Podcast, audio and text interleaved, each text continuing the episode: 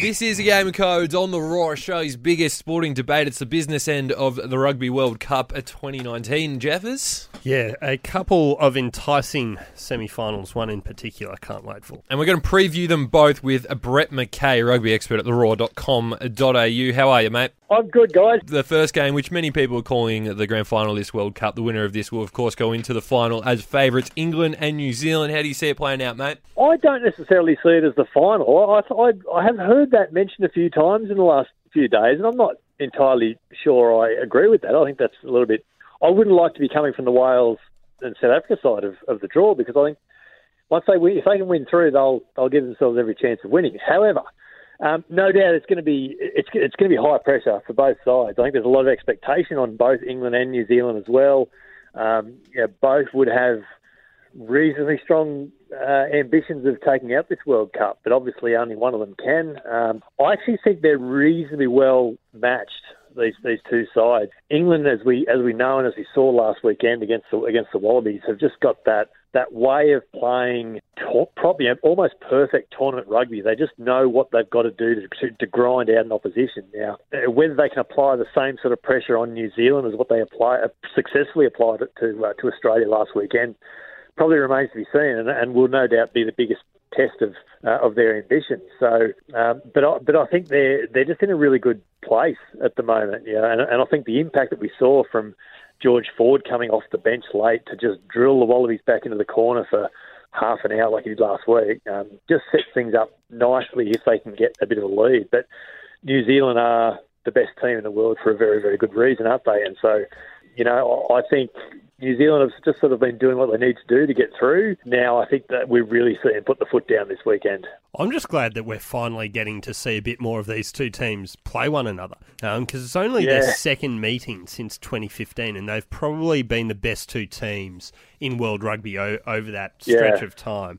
Um, of course, England lost that game after going 15 0 up um, in the first half hour, which I'm not sure how much you can read into it. It was a pretty horrible, um, horrible night at Twickenham that that game was played in. But I think what it does show is that England will be up against a far more tactically flexible and astute team in New Zealand yeah. compared to what the Wallabies provided last week. Um, of course, in that in that game last year, Steve Hansen pulled Sonny Bill Williams off after about half an hour, replaced him with Ryan Crotty. Um, suddenly, New Zealand looked a hell of a lot better. Um, I think the kicking game in this one for both teams is going to be mm. so important because neither like to play in their own half. They like to play in the opposition 22. Um, and, uh, you know, you touched on George Ford coming off the bench last week, Brett. His kicking game's wonderful. Owen Farrell was superb throughout. Um, while the All Blacks have guys like Richie Mo'unga and Beauden Barrett, um, you know, even Aaron Smith kicking, all wonderful um, with the boot. So whoever gets that aspect of the game right is going to go a long way mm. to winning this game. I think it's critical that England don't get it, that they don't make any mistakes with their kicking game. Just because yeah. Barrett, Sevu Reece, George Bridge, they're phenomenal returning the ball, and if you if you provide them a, a platform to counter attack, they are going to kill you, just as we've seen them do to the Wallabies time and again. Yeah, I think I think the approach of the two teams, Dan, is going to be absolutely fascinating. Um, yes. You know, England England are going to want to try and get it into that set piece grind as much as they can, and, I think they've probably got an edge, particularly at scrum time. Yeah. Um, and so they'll, they'll want to try and make it a set piece contest. At New Zealand, conversely, will be happy to try and play a more unstructured counter attacking type game. So if England if England are going to try and kick for the corners, then as you say, New Zealand have got the ability to, to change their you know defensive back three alignment so they can just be back there waiting for those kicks and, and, work out when to counter. So I think that's going to be a fascinating you know, little little subplot to see how both teams try and play each other out. Yeah, I reckon England definitely have the edge at scrum time. New Zealand might be able to find a bit of a weakness at the lineout, though. In that game last yeah. year, yeah. Um, England lost five of 15 lineouts on their own throw. Brodie Retallick was man of the match. Um, and New Zealand have only ever lost two games, far as I can tell, in which Retallick and Sam Whitelock have started together. They've yeah. started a lot of matches together as well. With 30 seconds on the clock, Brett, give me player of the match, the winner, and the margin. Oh, goodness. Um, I think New Zealand win by.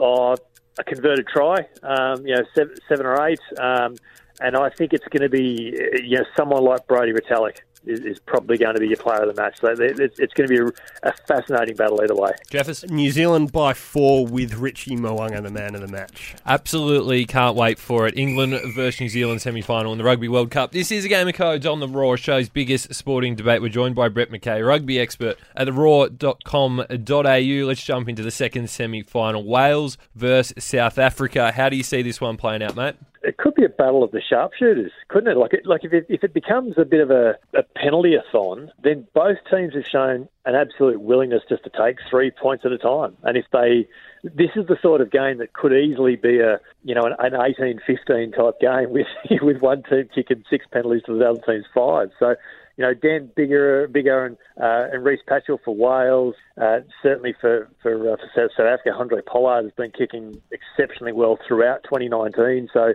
both teams are going to need to be on top of their game from a discipline point of view as soon as they enter the opposition half, not just the 22, because um, yes, we certainly know Pollard can kick, kick from distance. We certainly know Patchell can kick from distance, and they're all incredibly accurate, the three of them. So I think this is going to be a fascinating game. Very different to England and South Africa. Very different in, in their approach, and and both teams, I think, will be trying to play a pretty strong breakdown, but pretty strong set piece game as well. It's not going to be a game for uh, for fans of, of centres and, and, and outside backs. I think because I don't think they're going to see a lot of ball. No, they won't. But geez, there are a few guys out there who can have a real, real impact when yeah. they do touch it. You know, I've harped on, waxed lyrical about him all tournament. Cheslin Kolbe, yeah. Um, what a player he is. To have his impact at his size um, at this level of the game is pretty remarkable.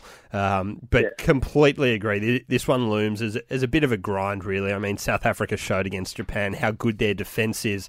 Um, my worry for if I was Wales would be do they have enough points in them? And where they probably have a bit of an advantage where Japan didn't is that they have a real willingness um, to take three points whenever possible with guys like Biggar. Um, I wouldn't be surprised if we see a fair few drop goal attempts from him, Pollard, um, throughout the match whenever mm. that's possible. And, and one thing Japan one area Japan really cost themselves last week against the Springboks, uh, whose defence was just incredible, but they, they conceded an early try.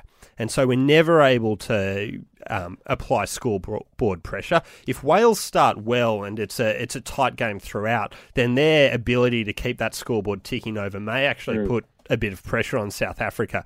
Um, but if a similar thing happens and the Springboks get a bit of an early leg up, um, I think it's going to make things really difficult for Wales just because they're pretty beat up right now. Um, you know, Josh Navidi out for the tournament. You talk about the breakdown battle. Yeah. Um, he's a massive loss and yeah. And they're hurt in the backs as well. I mean, it, it says it, it is quite telling that they've opted to replace Navidi um, with Owen Lane, who's a winger, because you've got Jonathan Davies, who's out versus France, a late scratching there. Hadleigh Parkes is playing with a broken hand right now, according to reports. Mm. So it, it, it's a tricky one for Wales. I want to touch on one more thing for the Springboks. Their bench, particularly their forwards, is immense. They, yeah. Against Japan, they had Malcolm Marx, Steven Kitshoff, Vincent Koch, uh, RG Snyman, Franco Mostert, and Francois Louw coming off the bench most of those guys would start in any other test team, I reckon. So that's going to be a challenge for Wales. Most of those guys have played, you know, a strong number of tests themselves. Yeah. You know, in, in, in any other in any other country, they, they would be absolutely starting games. So it's an incredible luxury that, that, that South Africa can bring, especially someone like Malcolm Marx off the bench. It's yeah. just it, it's incredible, and, and I think there's a uh, there's a lot of One weight minute. to the argument now that South Africa have got the best forward pack in the world undoubtedly, certainly their front row. Um, you know, the depth yeah. across that, the top six players there is incredible. Um, and I think, you know, Wales don't have a particularly strong line out. Um, given the strength of South Africa's uh, front row, I reckon they might enjoy a, a pretty strong dominance at, at, set piece time. Winner margin, best player in the field, Brett? Uh, South Africa by similar margin. I think I think converted try, um, and I reckon it, it becomes a, a, shootout between Pollard and Biggar. So so probably Pollard for me. I reckon South Africa will run away with this at the end on the back of their bench, win by about 12. Um, I'm going to go with Faf de Klerk as man of the match again. He's been fantastic all tournament at the base of the scrum for the Boks. And can the winner beat the winner of the other semi? Absolutely. Uh, Yeah, well, the definitely. Springboks can, for sure. You've written the Wales off, though. Uh, they're not going to win the World Cup. All right, this is a game of codes on the Roar, Australia's biggest sporting debate. We're joined by Brett McKay, rugby expert at theroar.com.au. Thanks for coming on a game of codes, mate. No worries, guys. Thank you. On the Roar Game of Codes, Australia's biggest sporting debate.